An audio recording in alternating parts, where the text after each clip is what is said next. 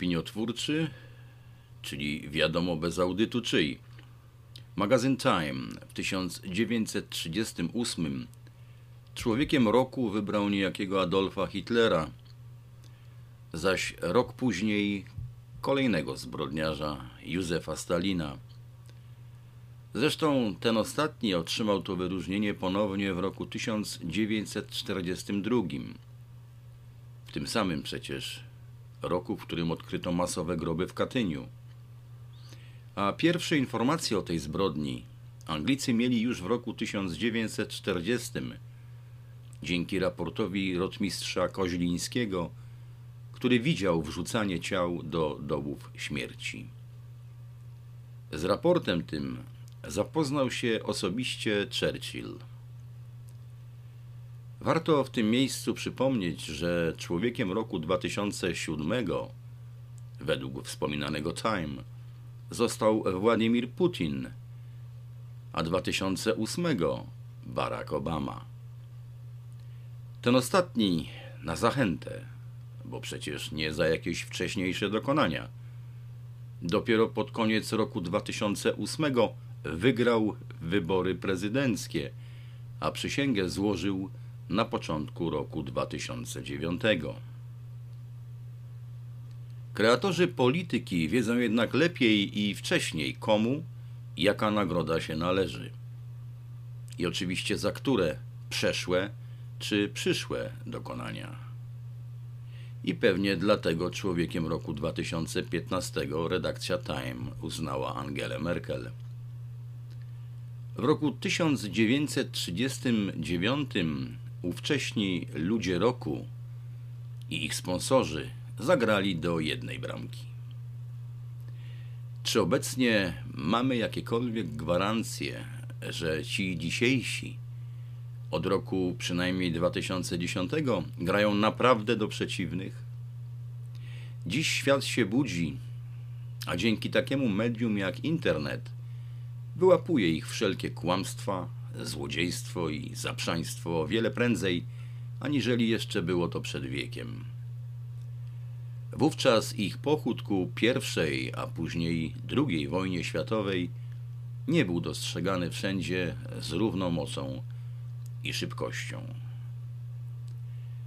O tym, że szef sztabu Hitlera zarządzał po wojnie sztabem USA, o zatrudnieniu przy amerykańskim programie kosmicznym bandyty von Brauna, konstruującego wcześniej rakiety V1 i V2, których zagadkę z narażeniem życia tropiła polska armia podziemna, o maltretowaniu w amerykańskich przecież tajnych ośrodkach przez ich niemieckich pomagierów, obywateli tej właśnie bogobojnej do niedawna Ameryki pod pozorem badań nad ludzkim mózgiem, jak chociażby Ultra Mind Control.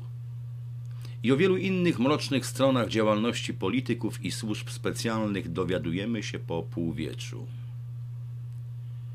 Wyjątkowy zbrodniarz, który przeprowadzał eksperymenty na m.in. polskich więźniach Grozrozen i Dachau, pułkownik Hubertus Struckhold, dyrektor Instytutu Badawczego Medycyny Lotniczej, jak kilkadziesiąt tysięcy mu podobnych też nie trafił na stryczek. Pod pozorem badań nad wpływem na ludzki organizm różnic ciśnienia, zmian temperatur i przyspieszeń, mordował w sposób okrutny Bogu ducha winnych ludzi. Mało tego, po wojnie został przez Amerykanów wyniesiony na piedestał, nazwany ojcem medycyny lotniczej, a wybitnym naukowcom przyznaje się dziś odznaczenia sygnowane nazwiskiem tej kanali. Nadal żyjemy, mamieni iluzją pisaną dla nas przez ostatnich kilkadziesiąt lat o wielkiej, demokratycznej, niczym nieskrępowanej przyjaźni Ameryki czy poczuciu krzywd u obywateli państwa Izrael, którego pierwszy rząd w większości stanowili nieścigani dezerterzy z armii generała Andersa.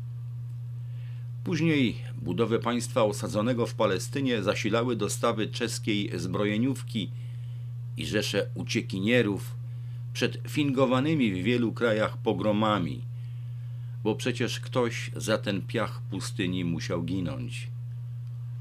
ale nasz generał był, można by rzec, prekursorem zaczynu pod ten twór.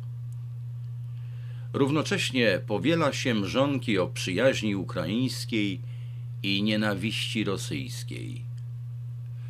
Dopóki nie dopracujemy się elit rzeczywistych, znających historię Polski i świata, żadnej własnej, bezpiecznej polityki historycznej nie wypracujemy.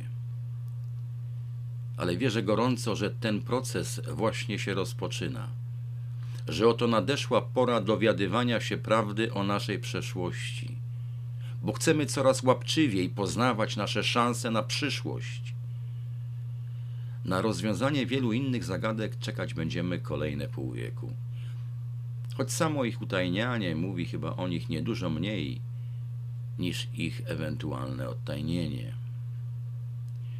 Gro tajemnic tego dzisiejszego świata poznajemy dzięki sieci i milionom jej użytkowników z szybkością, która nie ma sobie równych w historii. A to napawa optymizmem. Zalecałbym jednak optymizm umiarkowany, bo dostęp do najważniejszych tajemnic będzie okupiony wieloma trudami i wstrząsami. Jednak jest w tym wszystkim iskierka nadziei na to, że wygra człowiek jako istota żyjąca zgodnie z dekalogiem, że ku tej wygranej poprowadzi go Bóg, a jego odwieczny przeciwnik skończy tam, gdzie jego miejsce. Był to fragment książki Operacja Terror, wydanej nakładem oficyny Aurora w roku 2016.